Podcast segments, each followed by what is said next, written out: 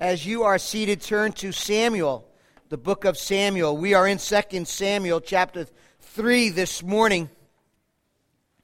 Last week, we saw the beginning of this conflict, this domestic conflict. We're calling this series, two-part series, last Sunday and this Sunday, Civil War. This is part 2. And we saw this conflict begin last week between the 11 tribes of Israel and the one tribe of Judah. I'm going to be using the term Israel to mean the 11 tribes, all of Israel. There are 12 tribes of Israel, but the 11 tribes, the northern kingdom, which we'll see in Solomon, actually, if you continue to read. But when I say Israel, I mean the 11 tribes to the north. When I talk about Judah, it is the one tribe to the south of where King Saul's son is. So Israel, 11 tribes, Judah, the one tribe as we move forward. Let me bring everybody up to speed quickly here. The first king of Israel, his name was Saul. He's dead. His sons have died, particularly Jonathan, the man of faith, the loyal friend of David, has died. God gave Saul to Israel to be their first king, as judgment. They wanted a king that they wanted, not the king that God wanted for them. Saul was a rebellious king. He never really got it right. He never really realized that he is the king, small k, under the king, almighty king, and he was to follow the ways of the true king, God himself. He trusted himself. He wanted to do things on his own. And after God rejected Saul, he promised that a king would come, somebody else would come that God had placed over Israel, according to God's heart. His name is David. David has been anointed privately, and since his anointing, we know that he's been a fugitive. He's been on the run. Saul has been trying to kill him. They were actually confidants, Saul and David. At one point, Saul was being harassed by an evil spirit. David would play the harp and would calm Saul down. He was an armor bearer to Saul. David was also, if you don't know this, David was the son-in-law of Saul. Saul's daughter, Michal, was married to David. We'll see that importantly today. By the time we get chapter 2 of 2 Samuel, not only is Saul and Jonathan dead, David has stopped running. He is mourned over in chapter 2. By the time we get to chapter 2, he is mourned over the death of the king and his good friend Jonathan. And now God's promise to David that he will be king over Israel is beginning to become a reality. God's promises are his yes in Christ. God's promises will come to pass according to his time, not yours. Amen is right. We want it now. But before this happens, there's chaos, there's fighting, there's a civil war, there's division in the kingdom. There's a fight for power, for the throne. Can you believe people used to do that back then? Fighting for control over power, over people. Yes, that's sarcasm. Bazinga. For those who watch the show, David first inquires of the Lord. He's done mourning. He's in a place in the Philistine territory, and he inquires of the Lord, chapter 2, verse 1, what to do next. God says, go to Judah. Go to the city of Hebron. David does so. They anoint him king over Judah, the one tribe. In chapter 2, verses 11 through 12, it appears that David was king for 7.5 years, and then 5 years into his kingship over Judah, Abner comes along in Israel and appoints Ish-bosheth, Saul's son, over the kingdom of the 11 tribes. Conflict is born. It will ultimately lead to the splitting of God's kingdom. After Solomon dies, there will be a split that will never return. But for now, Abner is looking out for Abner. He's the commander of the army of Israel. Ish-bosheth, the 11 tribes. He's a man who wants to keep his power. He's a man who wants to keep his position. And although Ish-bosheth was crowned king, he's a puppet king. His strings are being pulled by Abner. And last week we saw the civil war began because Abner was the aggressor. Abner left his home, his kingdom, his place under the king, and went southwest into the territory of Judah, going toward David, where David was king over Judah. And when he got there, he suggested that we pick 12 men from each side. They should compete with one another. And let's see who wins. And let's see who will be reigning over God's people. And we saw last week that the 12 men turned to each other, and all 24 men were slaughtered. Terrible. Terrible. And one of David's nephews, Asahel, chased after Abner. And that didn't go well. Abner warned him twice to stop chasing him as he was heading home, and Asahel chased him anyway, and we said that the scripture says that the butt of his spear went through his stomach and poured his guts all over the ground. I wanted to say that. I hope you ate. Then in chapter 2, verse 24, it says that Joab and Abishai, the two brothers of Asahel, the older brothers, pursued Abner, and they got close to him, and then there was a standoff. And they decided to make a truce. Abner went home, back to Ish-bosheth, northeast, while David's commander, Joab, took his army and went south to Hebron, stopped by Bethlehem. They buried Asahel. That's where we begin. In chapter 3, we see very important information. Look with me. I'm not going to have every verse up there, so if you have a Bible, great. There's still some in the back, a little bit to the left of the booth. But we see two very important things. The narrator opens up chapter 3, kind of just a detail that we need to see. Chapter 3, verse 1 of 2 Samuel says this: there was a long war between the house of Saul, Ish-bosheth's king, Abner the commander, and the house of David, king of Judah. Joab is the commander there. And David grew stronger and stronger, while the house of Saul became weaker and weaker. Okay? Mark that. Number 2, verse 2. Second thing you need to see. And sons were born to David at Hebron. His firstborn was Amnon of Ahinoam, of Jezreel. Now, if you're going to have children, you want some names. Here you go. His second son, Chiliab of Abigail, the widow of Nabal of Carmel. Third, Absalom, which will play a role later on. He's the son of Maacah, the daughter of Talmai, king of Geshur, another king not part of Israel. Number 4, verse 4. And the fourth, Adoniah, the son of Haggith. And the fifth, Shephatiah, the son of Abital. And the sixth, Ithram of Eglah, David's wife. These were born to David in Hebron. So what the narrator wants to see is David is growing stronger and stronger and stronger. God's plans, God's purposes are being fulfilled, while Saul's house is getting weaker and weaker. And again, God is working his purposes, his plans, his sovereignty, his providence in the kingdom. Second, what the narrator wants to see, that while David was living in Hebron, he was getting busy. 6 kids. 6 women. Some of them are going to bring him great trouble. Now remember, the narrator's reporting the facts, telling us historically what happened. So when someone says, oh, you believe the Bible, then you must believe you get multiple wives. I mean, look at Abraham and look at Jacob and look at Solomon, look at David. No. Actually, it tells us something about David. Actually, the Bible tells us something about all the men who had multiple wives. The first thing you need to know, they're a fool. It never goes well with multiple wives. Trying to love, please, provide, and care for one wife for a lifetime is more than enough. And the men said, all right.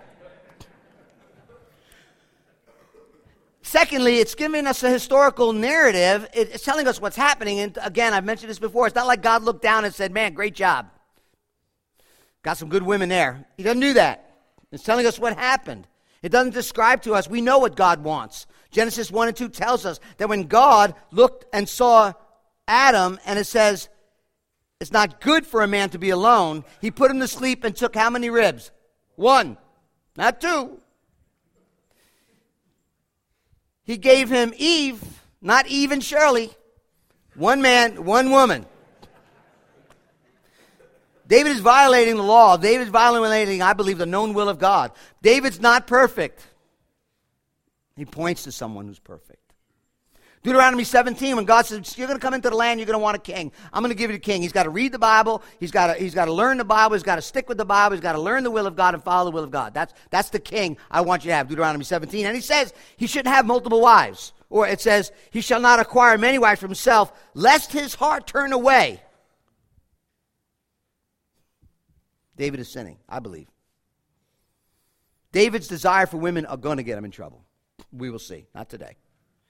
Four things. There's four actual scenes, and I'm going to read it as we get to the scene. The first scene is there's a power play going on in this battle for power. Then there's the political posturing. We've seen a lot of that lately. We see it in Scripture. Didn't start 10 days ago. Personal payback. And finally, the people's pleasure. We'll end with the gospel, of course. So, number one, remember, there's a civil war going on. David getting stronger. Saul's house getting weaker. We get to chapter 2, verse 6. While there was war between the house of Saul and the house of David, Abner was making himself strong in the house of Saul.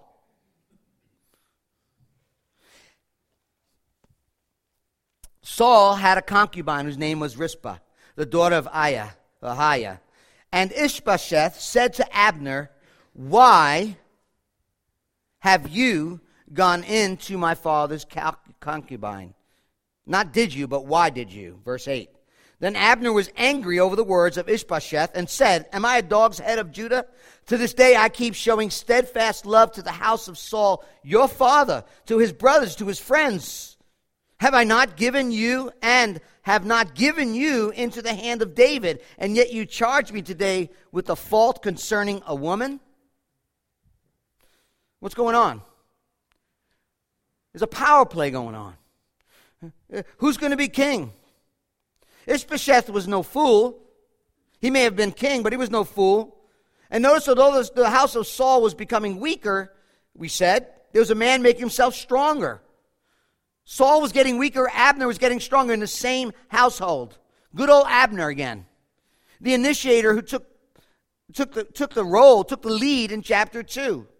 And here we see him being accused by the king for taking one of the concubines and having sexual relationship. Going into her means sexual relationship. It was a carefully executed plan by Abner.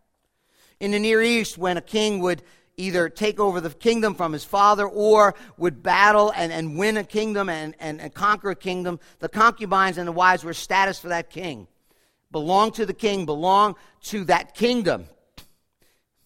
And that's what he's doing. That's what Abner's doing. Abner is making a claim.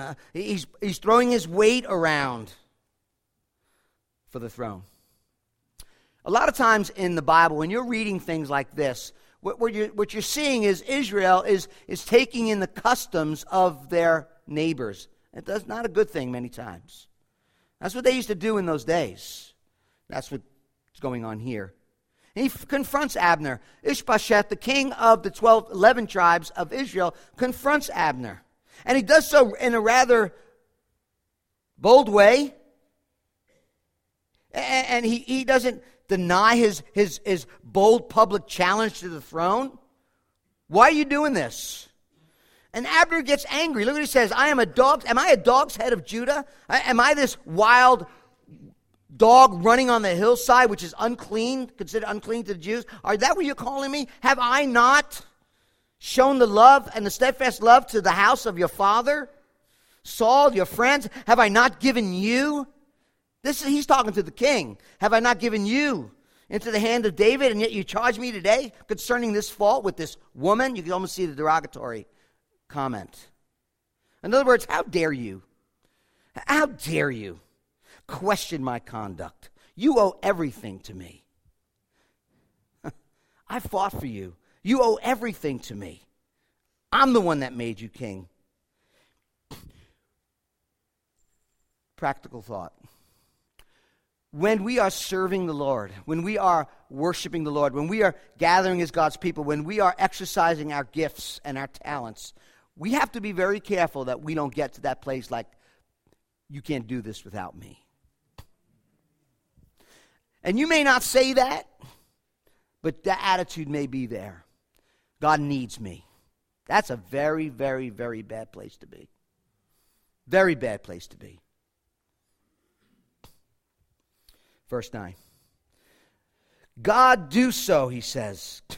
God do so to Abner, and more also if I do not accomplish for David what the Lord has sworn to him, to transfer the kingdom from the house of Saul and set up the throne of David and Israel and over Judah from Dan to Beersheba. And, verse 11, Ish-bosheth could not answer Abner another word because he, the king, feared Abner, him.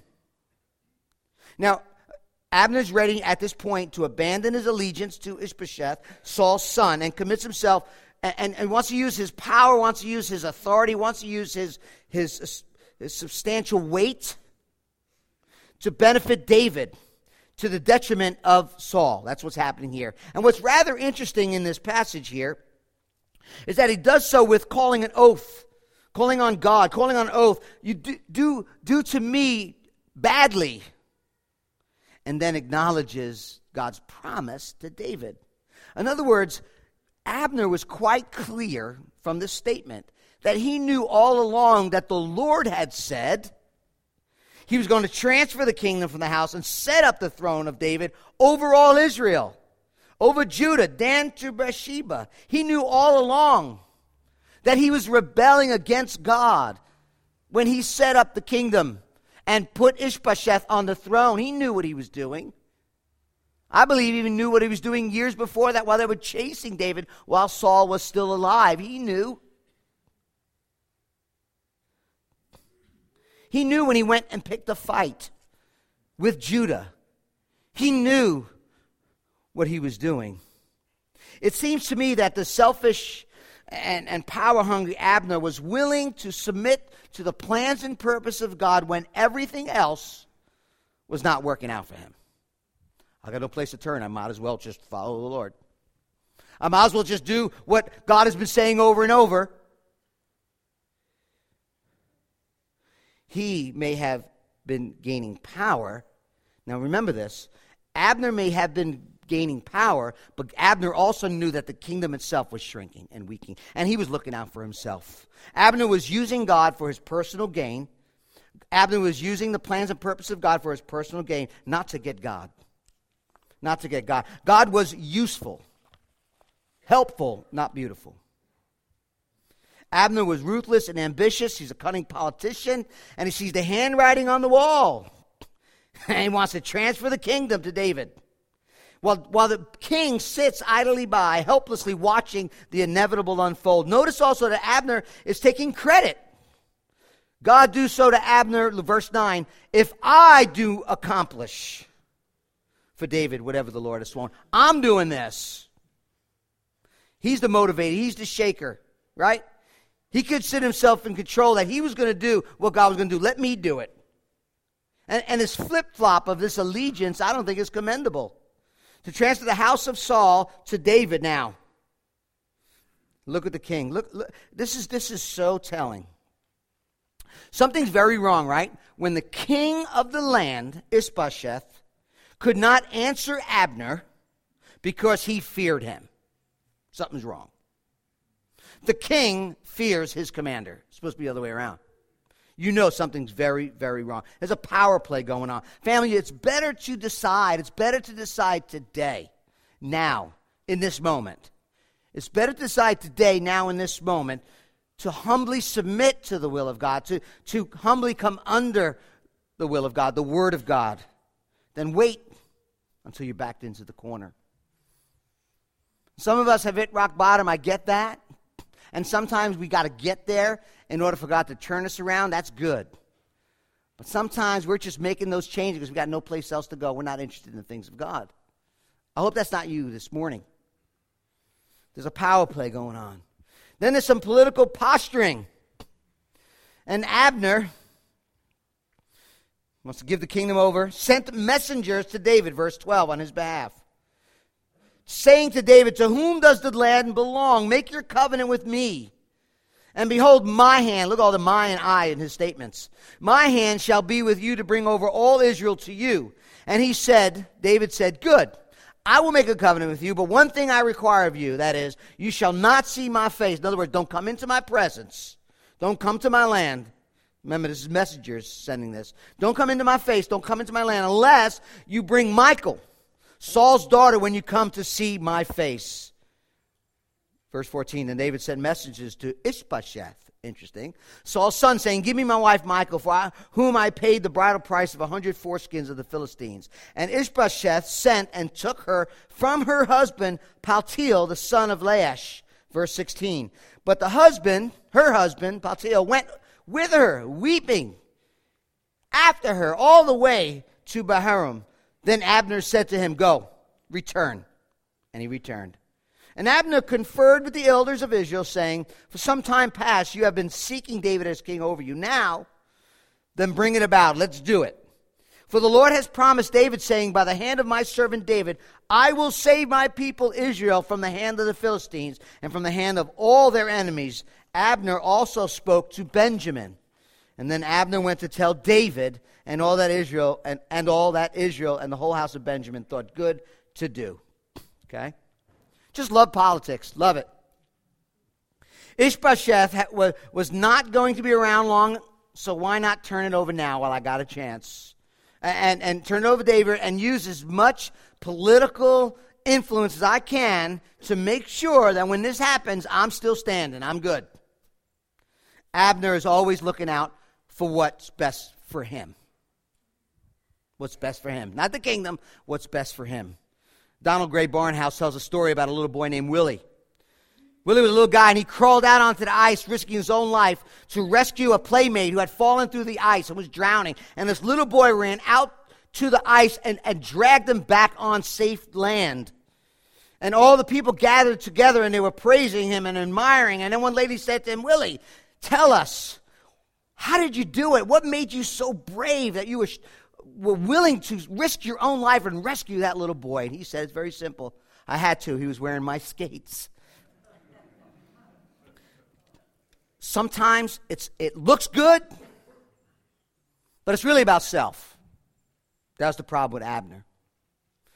Notice Abner doesn't go back to Hebron first himself. He sends messengers. Last time he was there, he was defeated, and he came running back with his tail between his legs. And now he sends his messengers and says, tell David, who does this land belong to? He's not saying, David, this land belongs to you. Let's do this. That's not what he's saying.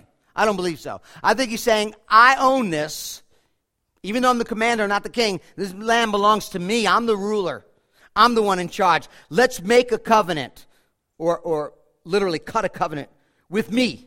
See what he's saying there? You can see the selfishness there. I will give you all of Israel in exchange that my hand may be with you. That's what he says in verse 12.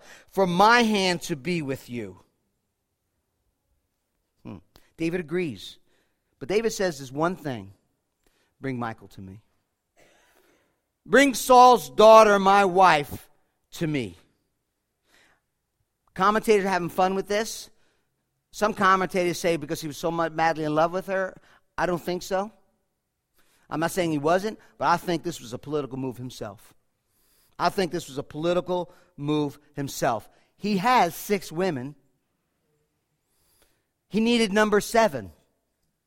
Now, you know, in the Bible, a lot of times you hear the number 7. 7 means perfection. Not in this case, just so you know. Not in this case. 7 is not perfection here. His hope was that the king, Saul's daughter, being brought back to him would solidify the claims of his kingdom. It would go a long way. Bring Saul's daughter, my wife, back to me. Notice something here too. David does not reply to Abner, but sends messengers to who? Not to Abner's asking the question, and he sends messengers to Ish-bosheth. Think about that. Abner says, hey, let's make a deal. David says, all right, give me back the wife. Tell the king to give me back Michal. In other words, he cuts Abner out. Abner now is the middleman. He knows what he's doing. He is weakening Abner's control, putting him in the middle. As far as Michal's concerned, David, we know, paid the price. He fought for her. He killed for her. He paid the price. It says here, 100 foreskins was the bridal price, 100 foreskins of the Philistines. I think that's, you know, I have four daughters. I think that's fair and right.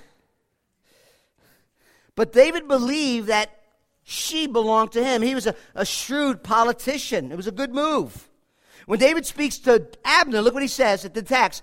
Michal, he says to Abner, she is the daughter of Saul. In other words, the kingdom in which you are flip-flopping in and trying to gain control and stay in control and maneuver, the king, Saul, that's her daughter. But when he talks to Ish-bosheth, look what he says. He says, my wife. It's a difference. One is Saul, they're both the same woman. It's my wife, he tells Ish-bosheth. In other words, Ish-bosheth, your father, Saul, took her from me. This was, I didn't give her away. Your father took her from me. Remember, it goes back in 1 Samuel. Your father took my wife and gave it to Paltiel. He's really the one who's to blame in all this. Some think that David is violating Deuteronomy 24 when it talks about a man not taking back his wife who has been divorced and then remarried. I don't think so, because he didn't send Michal away. He didn't divorce her. He was, that woman was taken from him.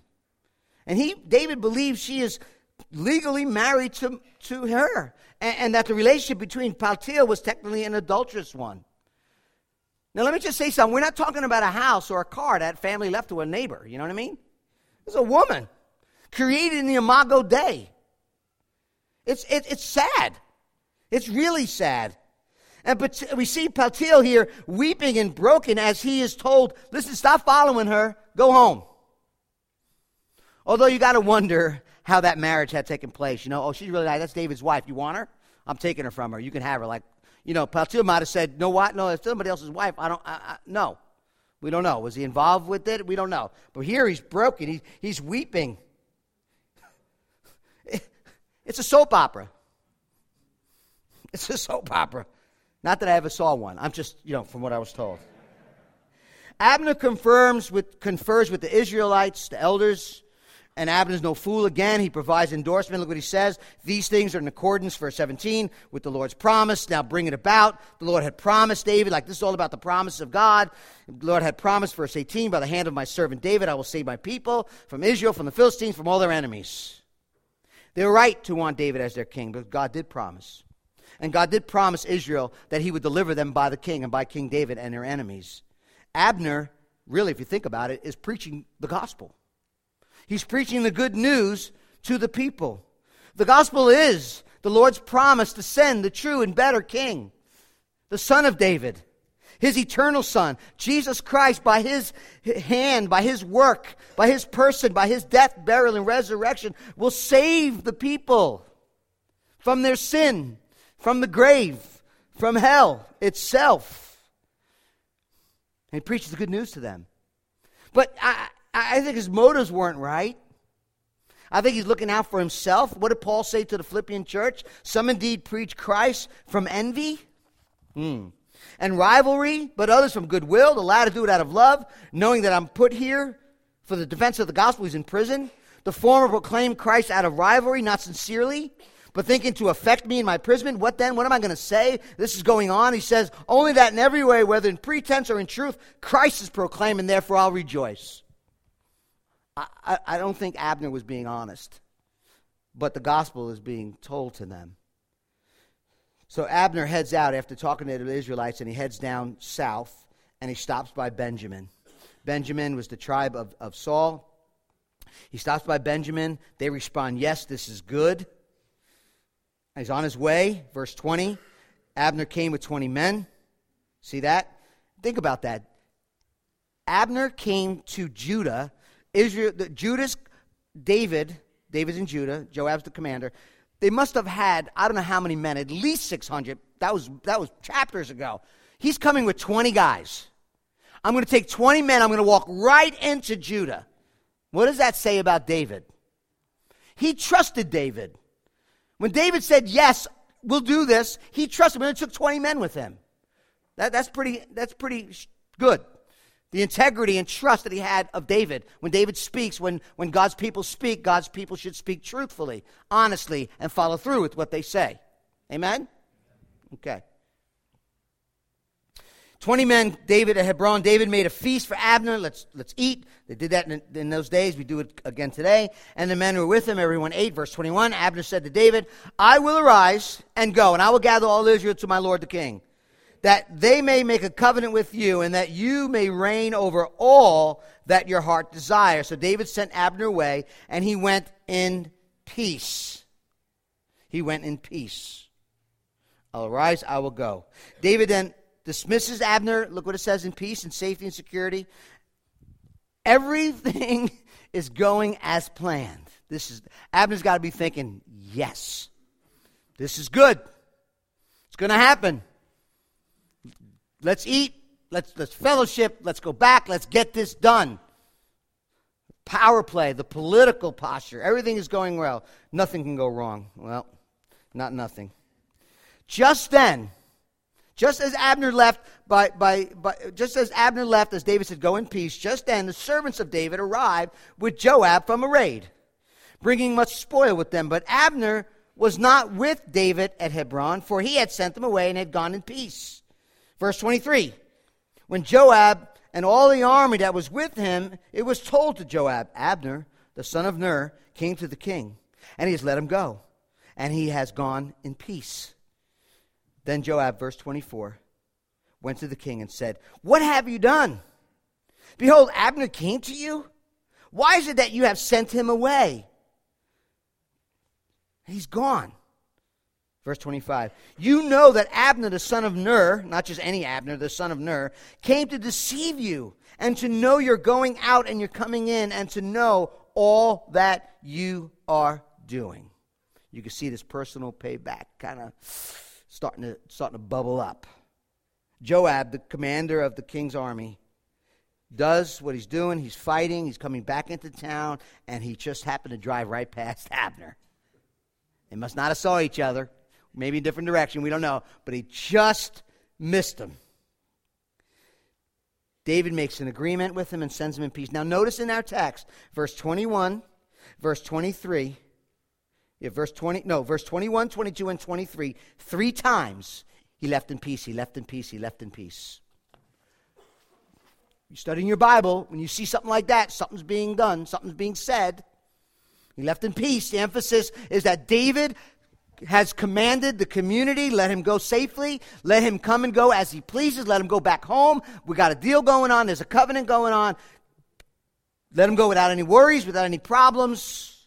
But then someone, we don't know who, told Joab, you missed the opportunity. And then Joab, in anger and in vengeance, heads straight to the king. He approaches the king in a rather accusatory manner. What have you done? Why'd you let Abner go? In other words, what are you, an idiot? How stupid can you be? He came to deceive you. You don't know that? Everybody else knows that. I don't think he did, but that's what Joab is saying. How can you treat my enemy this way? As your friend, you had fellowship with him, you ate with him. He's deceiving you. Why'd you let him go? When you don't get your way, when your boss or the king doesn't give you what you think needs to be done, what do? Humble yourself? Check your perspective. Check your attitude. Submit to authority.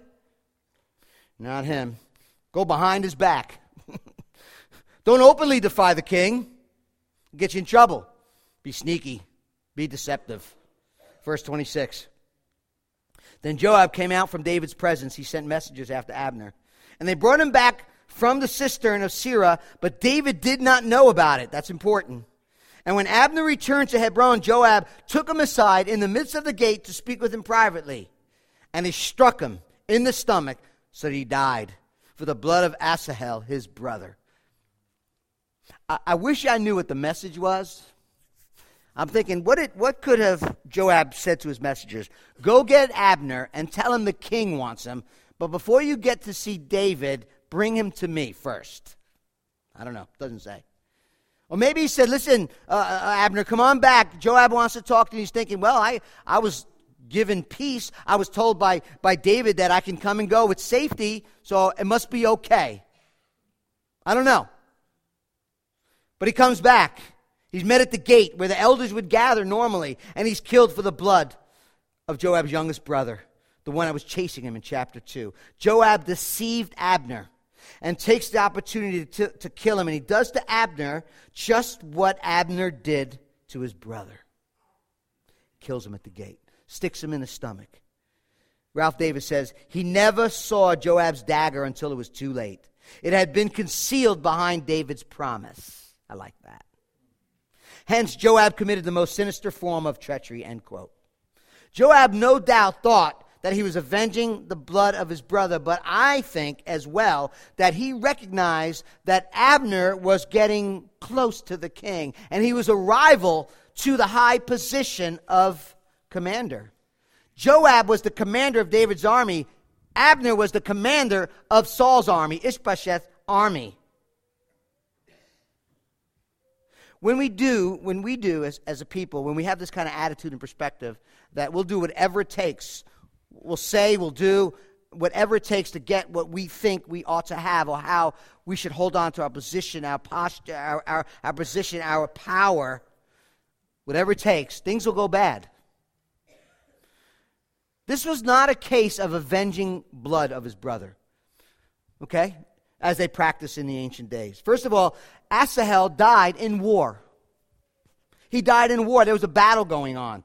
It was also, some would say he was killed by Abner in self-defense.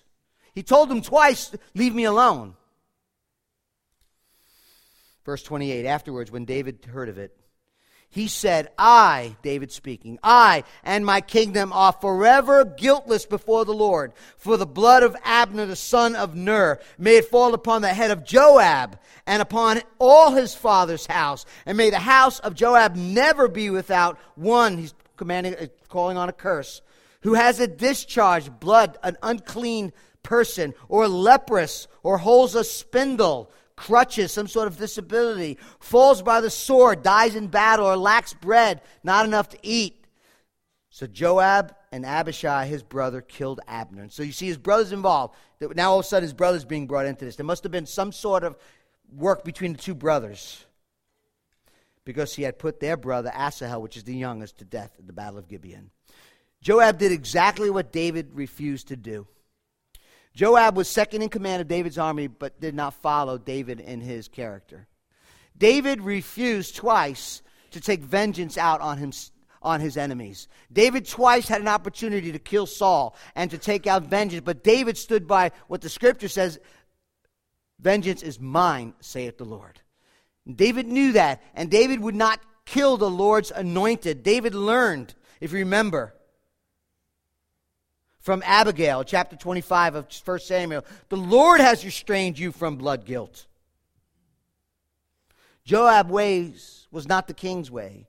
Joab was like Peter in the garden, thinking that he can rescue Jesus and his kingdom. And he pulls out his sword and his knife, or whatever he had, and he cut off the ear of the high priest's servant. And what did Jesus say? Put the sword away. Put your sword away. Shall I not drink the cup that my Father has given me? The kingdom of Jesus is not to be taken by force. Put it away, David. Put it away, Peter. And like Jesus, David immediately and emphatically distanced himself from this blood guilt.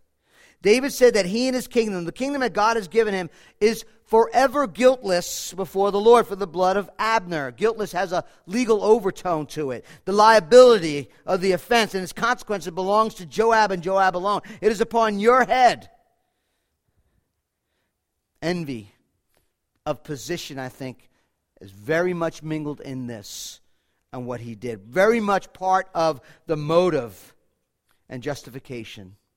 We've got to be really careful what we do, and how we act, and how we hold on to things, and not do so at the violation of God's word, God's promises, and the kindness and mercy we should show to others. We have to be very, very careful, because it happens today. People hold on to their power. We may not kill people, hopefully, but we are envious and we're power posturing. We may not do it by harming people, but we'll do it by trashing people. We'll do it by harming them in different ways by holding on to anger and bitterness and unforgiveness toward others. Maybe we will somehow get in their way to subvert some sort of prosperity that's coming their way. We have to be very careful. Like the disciples, remember the story. Jesus is in the upper room. He's the Lord's Supper. It's the night before in which he was betrayed and crucified. And they're arguing about who's best, right? Who's the greatest? I'm concerned more about their place in the kingdom than honoring of the king. Could happen to any of us. And it probably does. We have to fight against that. Power play, the political posture, the personal payback, and finally look at the people's pleasure. We'll read the whole thing. Then David said to Joab and to all the people who were with him, "Tear your clothes, put on sackcloth, and mourn before Abner." And King David followed the bier. Michelob Light. No, but that's how you say it. They buried Abner at Hebron, and the king lifted up his voice and wept at the grave of Abner, and all the people wept. And the king lamented for Abner, saying, "Should Abner die as a fool dies? Your hands were not bound, your feet were not fettered. As one falls before the wicked, you have fallen." And all the people wept over him. Verse 35, then all the people came to persuade David to eat. Well, it was yet day, and David said, "No, I swear, God, do so to me. More also, if I taste bread or anything else till the sun goes down, I'm going to mourn and fast." Verse 36, and all the people took notice of it and pleased them. As everything that the king did pleased all the people. So all the people in all Israel understood that day that it had not been the king's will to put to death Abner, the son of Ner. And the king said to the servants, "Do you not know that a prince, a great man, has fallen this day in Israel? And I was gentle today, although anointed king." These men, these are the three sons of Zeruiah, that's Joab and his two brothers, are more severe than I. The Lord repay the evildoer according to his wickedness. What's so interesting is that David is mourning, and he sets a decree, and he commands Joab, "You killed him, you come out, tear your clothes, and you mourn. You mourn over Abner. You attend his funeral." And David, just like he led the people to mourn over Saul when he died, he's leading the people to mourn over Joab, and he's bringing the sons that are left to mourn for the one in whom they killed. And David is following the coffin, and he's given this eulogy. He makes it clear that Abner didn't die because of some foolish act or a prisoner of war. He actually fell because of wicked men who deceived him. In fact, by forcing Joab to be at the funeral to mourn over him, he's like, this guy, it's his fault. David further honored him and buried him in Hebron. The place of refuge is the name of the city. Unbelievable. Notice something very important here. Look at our text. Verse 31, it says King David. The full weight of his official title now is King David. Verse 31. And then verses 31 through verse 39, it's used 7 times in a row. 7 times in those 9 verses. The king, the king, the king, King David, and the king said. And the narrator is trying to underscore for us that David is the king, David the king, David the king, David the king. Because up to this point, the story is such a mess. A divided kingdom, 24 men dead. Bloodshed. Nephew dead by the spear of Abner. Abigail taken from her husband, crying all the way home. Double agent Abner is killed himself. King Ish-bosheth is a shell of a man. Joab, full of anger and envy, cold-bloodedly kills another man. It's a mess. Yet in the midst of this, the last 9 verses, there's a king, who is now being the kind of king that caught the people's attention. He is the pleasure of the king as he leads this funeral, as he leads the people in a time of lamenting. Look what the scripture teaches us in these verses, that David was a good king. David was an innocent king. David was a gracious king and a gentle king. Verse 36. All the people took notice, and it pleased them. As everything that the king did pleased all the people. The word pleased is the Hebrew word for good. All the good that David is doing It pleased them. It was good in their eyes that King David was a good king. He was a benevolent king. He was a kind king. Remember what David said earlier to Jabez Gilead? He said, the good is going to come to you. The steadfast love of God is going to come because I'm going to be good to you. That's what he's saying here. He's the good king, showing them faithfulness and love. David's words after the death of Abner confirmed to all the people that he was good. He's also innocent. He's not a good king, he's an innocent king. Verse 37. So all the people in all Israel understood that day it wasn't the king's will. All Israel. Not just those from Judah, not just those from Hebron. I don't know how that all worked out, but there were a lot more people there mourning. And they all knew that Joab was the one. It was not David. He was innocent. He was innocent. He's a good king. He's an innocent king. Look, he's a gracious king. Verse 38. Do you not know that a prince and a great man has fallen this day in Israel? He's speaking kindness towards Abner, who was his enemy for a long time. There was not a whole lot of love between them for a long time. David's responding to his death by saying gracious words toward this man. He was a gracious king. He's a good king. He's an innocent king. He's a gracious king. Verse 39, he's a gentle king. And I was gentle today, though anointed king. Gentle, many times in the Old Testament, is a man who is weak, but not here. It's in comparison. Look, he says the other sons were what? Rough and hard. But David is a gentle king. David is a gentle king. There's a place where he will be strong and he will be violent. He will kill, but not today. Today says, I'm gentle among you. I'm a good king. I'm an innocent king. I'm a gracious king. I'm a gentle king. In the midst of chaos, in the midst of death, in the midst of selfishness and division, there's a good, innocent, gracious, and gentle king. Does that sound familiar? Does that not point to the ultimate king? Jesus, who is the ultimate good king, from whom all the eternal loving kindness and benevolence will come to us. He alone is good. He alone meets our needs exactly at the right time. God is good. He's morally perfect. He is graciously generous. He is kind and benevolent, showing faithfulness and generosity and mercy fulfilled to us in Christ.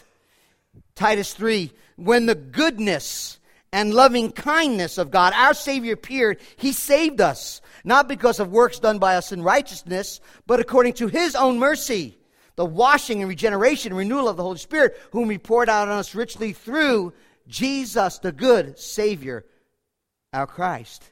He's the good king. Jesus Christ is also the innocent king. He's the spotless Lamb of God, the sinless one who never sinned, fulfilled the law flawlessly, so that he can impute to us his righteousness on our behalf for those who believe. Jesus is also the gracious king. Paul said there's no distinction. All have fallen short of the glory of God, and we are justified by grace, unmerited love and favor as a gift through the redemption, salvation, redemption that is in Christ Jesus, whom God put forward as a propitiation. He died for us in our place, taking the penalty for us, by his blood to receive by faith. He's a good king. He's an innocent king. He's a gracious king. And let me tell you, lastly, Jesus is a gentle king. Come to me, he said, all who labor and are heavy laden, and I will give you rest. Take my yoke upon you and learn from me, for I am gentle and lowly in heart, and you will find rest for your souls, for my yoke is easy and my burdens are light. Oh, you have burdens this morning? Do you know that sin and shame and brokenness is a burden? When you stand before a holy God, you and I are guilty and we share that burden. Are you weary because you're trying to rid yourself of the shame and brokenness on your own? Are you finding rest, or are you burdened? Jesus is saying that restlessness, there's restlessness of guilt, there's restlessness of anxiety. If you are burdened by your sin, there's no hope for you apart from the mercy and the grace of God. Jesus says, come to me. I will give you rest. Right? He doesn't say, come to me, I have the answer for you. Come to me and I'll show you what to do. He says, come to me. I am your answer. I will give you rest. Rest from the penalty and power of sin. Rest from the guilt of sin. Rest in the love of God as the supreme burden bearer. He bore our burdens when he died.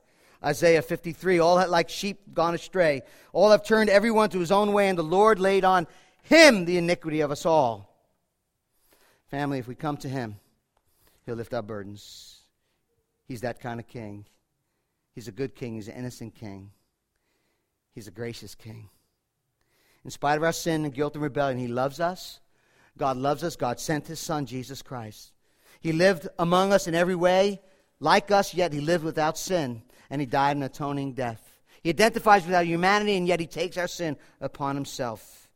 Scripture says he was made sin who knew no sin, that he was made that curse for us so that we can have his righteousness. And now we praise God. We praise God on the grounds of his sin-bearing, atoning death. If we come to him, he will lift our burdens. He will give us rest. We are full and free and receive the fullness and the freedom of forgiveness that he has for us. David is pointing to that king. Do you know that king? He's a great king. He is a good king. He is an innocent king. He is a gracious king. And he is a gentle king. Lord, thank you for that truth. Father, thank you for that truth. Lord, we just pray that we would just walk in that truth, that we would press that reality of our good King, the Lord Jesus Christ, into our souls. That you are benevolent, you are merciful, you are good. You are spotless, and therefore you can give us your righteousness. You are gracious. We've never earned salvation, but you have given it to us freely as a gift by your death, burial, and resurrection. You are a gentle King who calls us to give you our burdens to be lifted from the burden of sin, death, and hell. Father, help us to praise you and worship you, one God. Father, Son, and Spirit, we pray. Amen.